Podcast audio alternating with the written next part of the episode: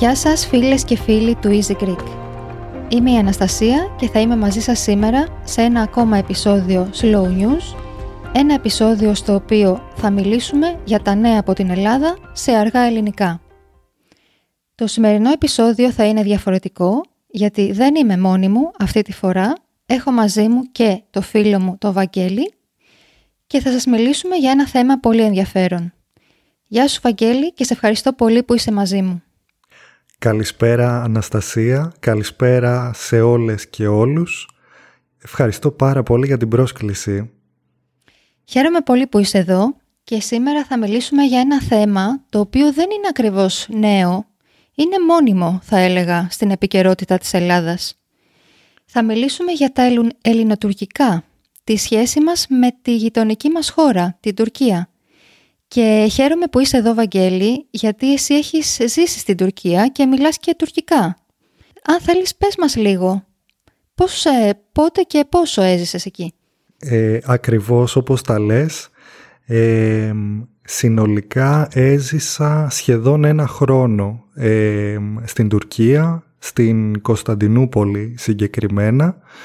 Πήγα πρώτα ε, με το πρόγραμμα Εράσμους, ε, όπως πολλοί έχουν ταξιδέψει σε άλλες Έτσι πήγα και εγώ στην Τουρκία και μετά ξαναβρέθηκα εκεί για πρακτική άσκηση. Από ό,τι έχω καταλάβει σου άρεσε πολύ και ασχολείσαι ακόμα με την Τουρκία, έτσι δεν είναι; Προσπαθώ γιατί τώρα έχω βρεθεί λίγο πιο μακριά, ε, ωστόσο προσπαθώ να, να κρατάω τις επαφές μου με τους φίλους μου εκεί και να μιλάμε όσο πιο συχνά γίνεται. Πώς σου φάνηκαν τα τουρκικά σαν γλώσσα; Να πω την αλήθεια, αν και από τη μία πλευρά μου φαίνονταν πολύ διαφορετικά, από την άλλη όχι τόσο δύσκολα, ε, γιατί η γραμματική ήταν αρκετά λογική θα ελεγα Και έχουμε και πολλές κοινέ λέξεις τα ελληνικά με τα τουρκικά. Πολλές. Εξηγείται αυτό, έτσι; Ε, φυσικά, γιατί ζούμε στον, στον, στην ίδια περιοχή τόσα, mm. τόσους αιώνες. Και έχουμε και άλλα κοινά, έχουμε και πολλά φαγητά, ε; έτσι δεν είναι; Ακριβώς, ακριβώς. Ε, πολλά φαγητά που τα λέμε και με το ίδιο, με το ίδιο Να προσθέσω για τη γλώσσα ότι αργότερα όταν προχωρήσαμε στη γραμματική εκεί όλα έγιναν πολύ πιο περίπλοκα γιατί έχει τελείως διαφορετική λογική η γλωσσα Ε, νομίζω ότι αυτό το συναντάει και κάποιος που μαθαίνει Ιαπωνικά ή κάποια άλλη γλώσσα που είναι πολύ αντίστροφη από τη δική μας λογική για να συντάξεις ε, μεγάλες να φτιάξεις μεγάλες προτάσεις. Ε, και νομίζω ότι με βοήθησε πολύ η παραμονή μου στην Τουρκία για να μπορέσω να, έτσι, να, να σπάσει η γλώσσα που λέμε. Ναι, να, να, να, μπορέσω να μιλήσω ε, κανονικά. Να... Βέβαια. Η εξάσκηση βοηθάει. Ε, ακριβώς, ακριβώς. ναι. Να το πούμε αυτό στους φίλους μας που μαθαίνουν ελληνικά γιατί και η δική μας γλώσσα δεν είναι εύκολη. Έτσι. Η εξάσκηση βοηθάει, μια επίσκεψη στην Ελλάδα, μια διαμονή στην Ελλάδα. Ε, να σε ρωτήσω, Βαγγέλη, όσο mm. ζούσες εκεί, ε, ένιωσες καθόλου ε, έχθρα, ας πούμε, γιατί υπάρχει αυτό, αυτή η φήμη, δεν ξέρω αν είναι μύθος, αυτή η φήμη να πω, ναι. ότι Ελλάδα και Τουρκία δεν τα πάνε καλά. Πώς ήταν να μένεις εκεί σαν Έλληνας; Ακριβώς το αντίθετο. Βέβαια έχει περάσει πολύς καιρός. Μιλάμε για 10 χρόνια πριν και λίγο παραπάνω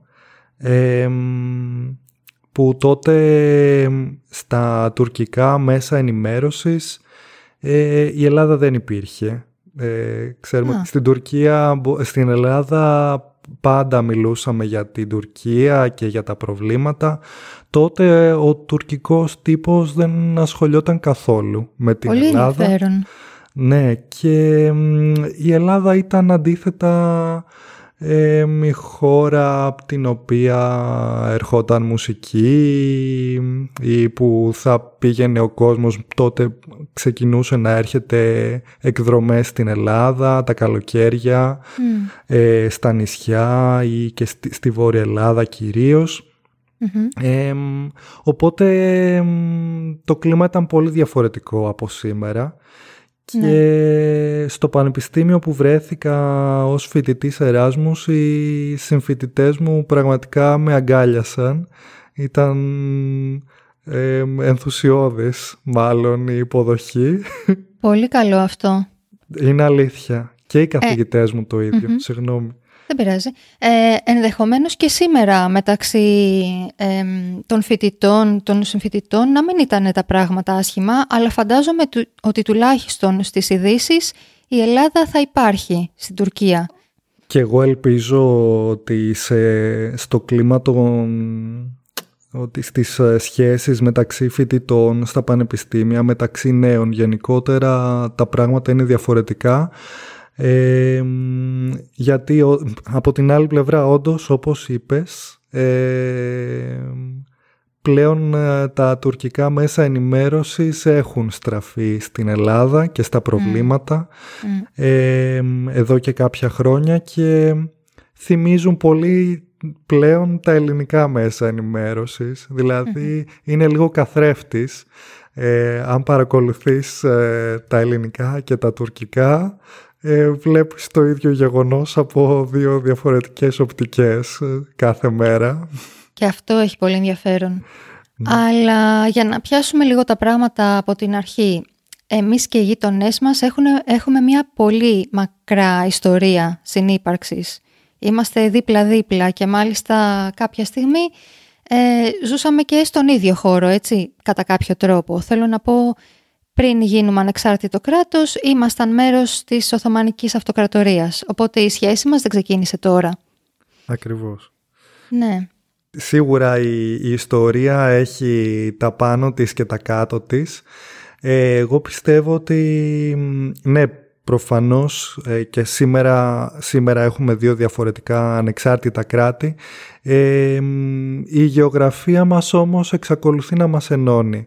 Δηλαδή μπορεί να μην είμαστε πλέον μέσα στην ίδια αυτοκρατορία, αλλά μοιραζόμαστε τις ε, όχθες της ίδιας θάλασσας. Είμαστε και οι δύο πλάι στο αιγαιο και αυτό ναι. μέχρι σήμερα τα, τις τελευταίες δεκαετίες είναι πηγή προβλημάτων αλλά εγώ ναι. δεν πάω να ελπίζω σε ένα μέλλον που το Αιγαίο θα είναι κάτι άλλο. Δεν θα είναι μια θάλασσα που θα χωρίζει, θα είναι μια θάλασσα που θα ενώνει. Και, και από...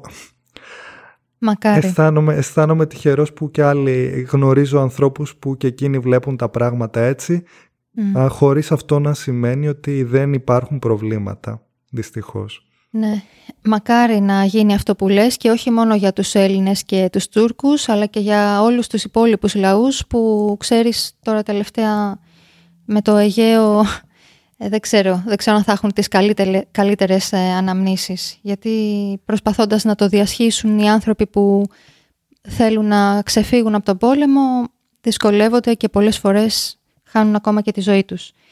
Έχεις δίκιο. Έτσι είναι. Μέσα στα ελληνοτουρκικά έχει προσθεθεί και αυτό το θέμα και ναι. ε, είναι ένας ακόμη παράγοντας έντασης σήμερα mm. δυστυχώς. Πάντως η σχέση μας αυτή λοιπόν είχε εντάσεις ε, από παλιά. Υπάρχουν ε, πολλές ε, στιγμές στην ιστορία μας που υπήρξε κάποιο επεισόδιο ε, εγώ θυμάμαι τότε με τα ίμια για παράδειγμα ότι ο πατέρας μου είχε πανικοβληθεί ότι μπορεί να γίνει ένας μεγάλος πόλεμος και είχαμε τρέξει στο σούπερ μάρκετ να πάρει ζάχαρη και αλεύρι για να έχουμε να φάμε τουλάχιστον ψωμί. Δηλαδή έχουν υπάρξει στιγμές που τα πράγματα ήταν αρκετά δύσκολα. Και εγώ αν και ήμουν μικρός ε, τα θυμάμαι τα ίμια ε, που ήταν μια στιγμή που όντως ο κόσμος στην Ελλάδα είχε πανικοβληθεί Ε, δεν ξέρω πώς το βίωσαν αυτό στην Τουρκία, αλλά στην Ελλάδα υπήρξε μεγάλος πανικός. Και εγώ που ήμουν ένα μικρό παιδάκι τότε, τις θυμάμαι εκείνες τις μέρες. Ε, Θες να... να πούμε με δύο λόγια τι έγινε, πολύ συνοπτικά; Στα ίμια όταν, όταν συνέβη το, το περιστατικό εκείνο οι, οι σχέσεις ήταν ήδη τεταμένες. Ε, για δεκαετίες δηλαδή τα πράγματα δεν πήγαιναν καλά ανάμεσα στις δύο χώρες. Ε, το περιστατικό αφορά δύο μικρές νησίδες ακατοίκητες ε, ανάμεσα αν δεν κάνω λάθος στην Κάλυμνο και στην ε, απέναντι ακτή στα, στα παράλια της Τουρκίας ε, ε, οι οποίες ε, για την μία πλευρά θεωρούνται έδαφος ελληνικό, για την άλλη πλευρά θεωρούνται έδαφος τουρκικό. ένα καράβι άραξε εκεί εν μέσω θαλασσοταραχής και ένα τουρκικό καράβι και ήταν ένα ζήτημα ποιος θα έρθει να, να του δώσει βοήθεια για τις τουρκικές αρχές έπρεπε να έρθουν, να, έρθει, να, έρθουν τουρκικά μέσα, για τις ελληνικές έπρεπε να έρθουν ελληνικά μέσα. Και αυτό έφερε τις δύο χώρες τελικά κοντά στο ενδεχόμενο του πολέμου, ε, με κομάντος να αποβιβάζονται, ε, ένα ελληνικό ελικόπτερο έπεσε και σκοτώθηκαν οι, οι χειριστές του, νομίζω ήταν δύο, γιατί οι καιρικές συνθήκες ήταν πολύ άσχημες. Ήταν Γενάρης και το Αιγαίο μπορεί ο κόσμος να το ξέρει ως ε, μια ήρεμη θάλασσα, αλλά το χειμώνα δεν είναι και τόσο ήρεμη και ο αέρας που φυσάει ε, είναι, είναι πολύ δυνατός. Ναι. οπότε τελικά η ένταση τότε αποκλιμακώθηκε με παρέμβαση ξένων δυνάμεων που δεν ήθελαν να, να συνεχιστεί ε, άσχημα, το, να πάρει άλλη τροπή το γεγονός. Ε, αλλά το πρόβλημα δεν λύθηκε γιατί τα ίμια εξακολουθούν να παραμένουν ε, ένα έδαφος το οποίο ναι. αμφισβητείται. Ε, και στα Τούρκια έχουν και άλλη ονομασία. Δεν λέγονται ήμια, λέγονται καρντάκ. Ναι. Ε, ωστόσο θα ήθελα να, να επισημάνω ότι οι, οι ελληνοτουρκικές σχέσεις είχαν όντως τα πάνω τους και τα κάτω τους. Ε, έχουμε συνηθίσει να μιλάμε για σύγκρουση αλλά δεν ήταν πάντα και υπήρξαν περίοδοι στην πρόσφατη ιστορία που οι σχέσεις ήταν μάλιστα και αρκετά καλές, έως πολύ καλές. Ευτυχώς. Ναι, φυσικά, Ευτυχώς. φυσικά. Πολύ καλό αυτό. Γιατί έχουν υπάρξει πολύ δύσκολες στιγμές. Αυτό, αυτή η στιγμή με τα Ήμια, η άλλη στιγμή με την Κύπρο. Πολύ δύσκολες στιγμές, οπότε ευτυχώς έχουν υπάρξει και καλές περίοδοι. Έχουν υπάρξει καλές περίοδοι. Δυστυχώς αυτό σημαίνει ότι και οι δύο χώρες είχαν προβλήματα με άλλες χώρες. Α, ναι, αυτό της έφερε πιο κοντά, θες να πεις. Ε; Ακριβώς, Είχες κάτι συγκεκριμένο στο μυαλό σου να πεις και σε διέκοψα; Ναι, βέβαια. Είναι η περίοδος ε, στην ουσία μετά τη λήξη του ελληνοτουρκικού πολέμου και την υπογραφή της συνθήκης της Λοζάνης ε, η οποία είναι μάλλον η, στιγμή που οι, οι δύο χώρες ειρηνεύουν και φαίνεται ότι τα πράγματα, ότι λήγουν όλα τα θέματα τότε το, το 23 και κυρίως από το 30 και μετά οι δύο χώρες έρχονται πολύ κοντά γιατί αισθάνονται ε, ανησυχία για, για την Ιταλία που είναι πολύ επεκτατική τότε με το φασιστικό καθεστώς και απειλεί και τις δύο χώρες. Η Ιταλία τότε κατήχε τα Δωδεκάνησα και από την άλλη και η Βουλγαρία ήταν μια χώρα η οποία δεν ήταν πολύ χαρούμενη ε, με το πώς έληξε ο πρώτος ναι. παγκόσμιος πόλεμος. και αυτό έφερε την Ελλάδα και την Τουρκία που τότε είχαν λήξει, μεταξύ τους δεν είχαν προβλήματα, τις έφερε ακόμη πιο κοντά και υπογράφηκε και σύμφωνο ελληνοτουρκικής φιλίας και μάλιστα από τους δύο ηγέτες που λίγο καιρό πριν έφεραν τις χώρες ήταν οι δύο ηγέτες των χωρών στον πόλεμο. Ναι. Ο Ατατούρκ από την πλευρά της Τουρκίας και ο Βενιζέλος από την πλευρά της Ελλάδας. Πολύ ενδιαφέρον. Ελπίζω να ξανάρθει τέτοια στιγμή χωρίς όμως να υπάρχει πρόβλημα στο ευρύτερο περιβάλλον που να μας φέρνει κοντά εμάς τις δύο χώρες. Μακάρι. Εν τω μεταξύ, το περίπλοκο είναι ότι παλιά μπορεί να είχαμε εδαφικές διαφορές γιατί έπρεπε ας πούμε να μοιράσουμε εδάφη ή θέλαμε εμείς κάποιο έδαφος, το θέλανε και αυτοί. Τώρα το περίπλοκο είναι ότι έχουμε να μοιράσουμε και τις θάλασσες. Έχουμε, είμαστε σε, σε μια άλλη περίοδο που ο, ο πλούτος πολλές φορές κρύβεται στη θάλασσα και είναι όπως τα λες, για να συνεχίσω λίγο την, την ιστορική αναδρομή, τα πράγματα ανάμεσα στις δύο χώρες άρχισαν να μην πηγαίνουν καλά όταν ανέκυψε το Κυπριακό, Ναι. δηλαδή από τα μέσα της δεκαετίας του 50, που ξαφνικά ένα θέμα που από εκεί που δεν υπήρχαν θέματα βγήκε ένα θέμα. Μμ. Δεν ήταν τόσο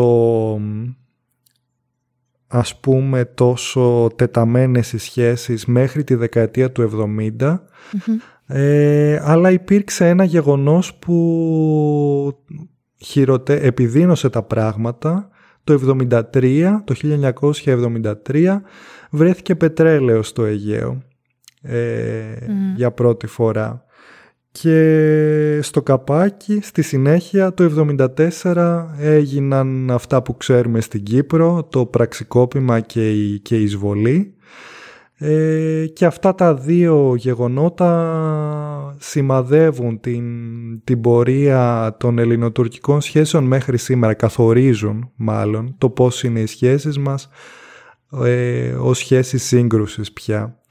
Όπως είπες το, το πετρέλαιο που βρέθηκε είναι στη θάλασσα ε, και ήταν η πηγή έντασης. Ε, δεν καταφέραμε μέχρι σήμερα, δεν έχουμε καταφέρει να καθορίσουμε τις, ε, τις ε, ζώνες δικαιοδοσίας μας στη θάλασσα ή στον Ναι. αέρα και έχουν προσθεθεί, δυστυχώς συνεχίζουν και προστίθενται ζητήματα. Πιο πρόσφατο είναι αυτό που αφορά τους πρόσφυγες. Ναι, γιατί κάποιοι κατηγορούν την ε, Τουρκία ότι εργαλο- εργαλειοποιεί τους πρόσφυγες για να ασκήσει πίεση. Ακριβώς, ότι χρησιμοποιεί δηλαδή τους, ε, τους πρόσφυγες ως μέσο πίεσης στην Ελλάδα αλλά και στην Ευρώπη γενικότερα. Είναι μια κατηγορία ε, κατά της Τουρκίας αλλά ξεχνάμε ότι η Τουρκία έχει στο έδαφος της σήμερα πάνω από 3 εκατομμύρια πρόσφυγες ε, οι οποίοι ήρθαν όλοι την τελευταία δεκαετία ε, ίσως ο αριθμός να είναι κοντά στα 4 εκατομμύρια. Όλα αυτά σε έναν συνολικό πληθυσμό 80 εκατομμυρίων, αν δεν κάνω λάθος. Ίσως λίγο λιγότερο ή λίγο περισσότερο. Ε, ας σκεφτούμε η Ευρώπη, πόσους πρόσφυγες, οι χώρες της Ευρώπης που είναι πολύ πιο πλούσιες, Ναι. πόσους πρόσφυγες έχουν υποδεχτεί Μμ. όλα αυτά τα χρόνια από τις περιοχές ε, σύγκρουσης ε, και θα δούμε ότι ο αριθμός που έχει δεχτεί η Τουρκία είναι πολύ πολύ μεγαλύτερος. Είναι πολύ μεγάλος, ναι, ισχύει αυτό. Απλά το θέμα είναι, έχουμε μιλήσει στο podcast αυτό και για τις επαναπροωθήσεις. Είναι ένα θέμα που πρέπει να λυθεί άμεσα. Δηλαδή, ε, ο πόλεμος στη Συρία τώρα έχει περίπου 10 χρόνια. Οι μετανάστες, οι πρόσφυγες ε, έρχονται προς την Ευρώπη, προς την Τουρκία και μετά την Ευρώπη εδώ και πάρα πολλά χρόνια. Είναι να απορεί κανείς που δεν έχει βρεθεί ακόμα λύση σε αυτό το πρόβλημα. Αντίθετα, φαίνεται να χειροτερεύει. Ε, χτίζονται φράχτες, γίνονται επαναπροωθήσεις, παραβιάζονται ανθρώπινα δικαιώματα και ακόμα δεν έχουμε βρει τη λύση. Έχεις απόλυτο δίκιο. Ε, δυστυχώς η κοινή γνώμη στις ευρωπαϊκές χώρες δεν βλέπει πολύ θετικά έως μάλλον βλέπει αρνητικά τον, τον ερχομό άλλων προσφύγων και μεταναστών στην Ευρώπη ε, και αυτό ε, δημιουργεί, αυτό είναι η αιτία της αντιμετώπισης που έχουμε σήμερα. Ναι. Ίσως επίσης πολλοί κόσμος να μην ξέρει τι γίνεται στα σύνορα της Ευρώπης ή να μην θέλει να ξέρει τι γίνεται. Ναι. Ε, ναι, παρόλο που έχει κρατήσει τόσα χρόνια και έχει πάρει τόση κάλυψη από τα μέσα ενημέρωσης στο θέμα αυτό, μπορεί ακόμα να υπάρχουν άνθρωποι που δεν ξέρουν. Σίγουρα είναι, είναι ένα από τα θέματα που πρέπει να λυθούν αυτό. Ε, για να μιλήσω για κάτι άλλο, ε, σήμερα διάβαζα σε ένα άρθρο ότι τις τελευταίες ημέρες η Τουρκία έχει παραβιάσει τον εναέριο χώρο μας τουλάχιστον 400 φορές. Δηλαδή ναι. περίπου 100 φορές τη μέρα. Και ήθελα να πω για όσους δεν ξέρουν και μας ακούνε τώρα ότι αυτό είναι ένα πολύ συνηθισμένο φαινόμενο εδώ και πάρα πολλά χρόνια. Ναι, αυτό οφείλεται στο, όπως είπαμε, όπως είπαμε πριν, η Ελλάδα και η Τουρκία βλέπουν διαφορετικά το τι ανήκει στην κάθε χώρα όσον αφορά τη θάλασσα και τον αέρα. στο Αιγαίο, έτσι. Ε, επομένως, ε, αυτό που η μία χώρα βλέπει ως ε, παραβίαση, ε, η άλλη χώρα ίσως θεωρεί ότι δεν είναι πρόβλημα γιατί βρίσκεται σε διεθνή εναέριο χώρο. Ναι. Όσο δεν βρίσκουμε μια λύση για να καθορίσουμε ως πού εκτείνονται οι ζώνες της κάθε χώρας, τόσο αυτά τα προβλήματα θα συνεχίζονται με τεράστιο κόστος και για τις δύο χώρες, γιατί και οι δύο χώρες ε, φροντίζουν να αγοράζουν τον πιο σύγχρονο εξοπλισμό και αναγκαστικά επίσης να, να καίνε πετρέλαιο, κυροζίνη για να σηκώνουν τα αεροπλάνα, να εκπαιδεύουν πολύ καλούς πιλότους. Όλα αυτά σημαίνουν... Έξοδα. Έξοδα, ακριβώς. Έξοδα που δεν πηγαίνουν στα νοσοκομεία, στα πανεπιστήμια, στον κόσμο που έχει ανάγκη, αλλά πηγαίνουν στις αμυντικές δαπάνες είναι αυτό που λέμε ότι πρέπει να καθίσουμε στο τραπέζι των διαπραγματεύσεων και φαίνεται σαν να είναι το πιο δύσκολο πράγμα. Ε, δεν είναι ήρεμες οι σχέσεις μας αυτή τη στιγμή.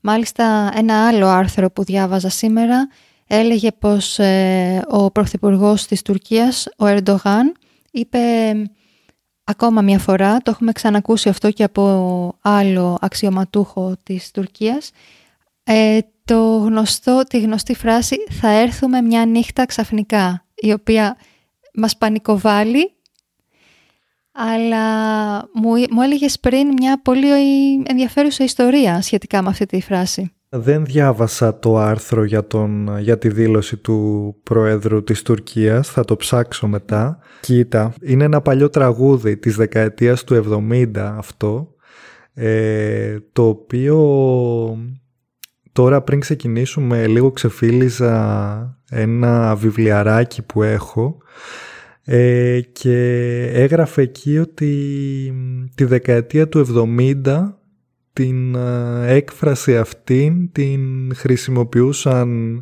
ακροδεξιές ομάδες στην Τουρκία για να ε, καλέσουν τον τουρκικό στρατό να κάνει πραξικόπημα. Ξέρουμε ότι στην Τουρκία τα πραξικοπήματα ήταν, ναι. ήταν συχνά ε, μετά τον Δεύτερο Παγκόσμιο Πόλεμο ε, και άφησαν πολύ ε, βαριά σφραγίδα στην τουρκική πολιτική ζωή. Και, και μεγάλη, μεγάλες ζημιές στην κοινωνία. Το τραγούδι, αν δεν κάνω λάθος, είχε χρησιμοποιηθεί επίσης πριν την εισβολή της Τουρκίας στην κυπρο και πιο πρόσφατα ακουγόταν η αντίστοιχη αυτή η έκφραση, συγγνώμη, αυτή η έκφραση ε, και όταν η Τουρκία αποφάσισε να εισβάλλει στη Βόρεια και να καταλάβει κάποιες περιοχές εκεί. Προφανώς δημιουργεί άγχος, προφανώς δημιουργεί ένταση και το θέμα είναι ότι και οι δύο πλευρές χρησιμοποιούν μια ρητορική η οποία αυξάνει την ένταση αντί να τη μειώνει ενώ αυτό που χρειαζόμαστε τώρα είναι να, ανοίγουμε, να ανοίξουμε περισσότερα κανάλια επικοινωνίας ε, σε όσο πιο ψηλό επίπεδο γίνεται ακριβώς για να αποφεύγεται αυτή η ένταση. Αυτό ακριβώς χρειαζόμαστε.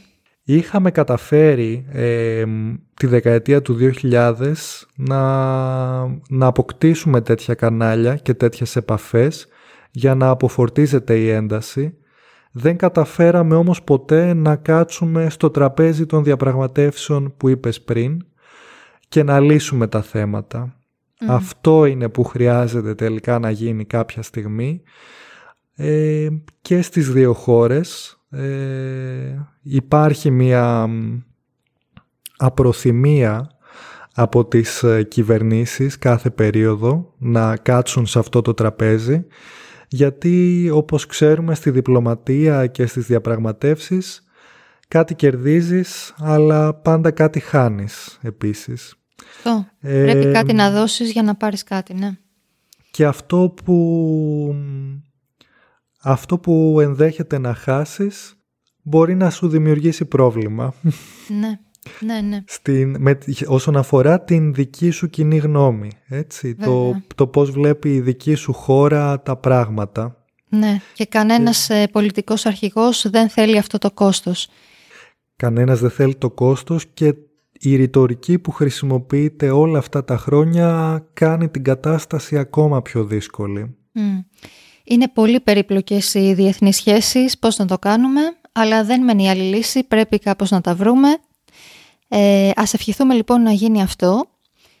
Θα ήθελα, Βαγγέλη, για να κλείσουμε σε, έτσι, με μια ευχάριστη νότα, ε, αν θέλεις να μας πεις ε, μια ευχάριστη ανάμνησή σου από την Τουρκία.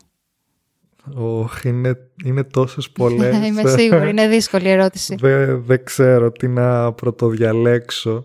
Δεν έχω ταξιδέψει όσο θα ήθελα, αλλά έχω γυρίσει σε, σε κάποια μέρη της, ε, της χώρας. Αυτό που θα έλεγα που μου έχει μείνει εμένα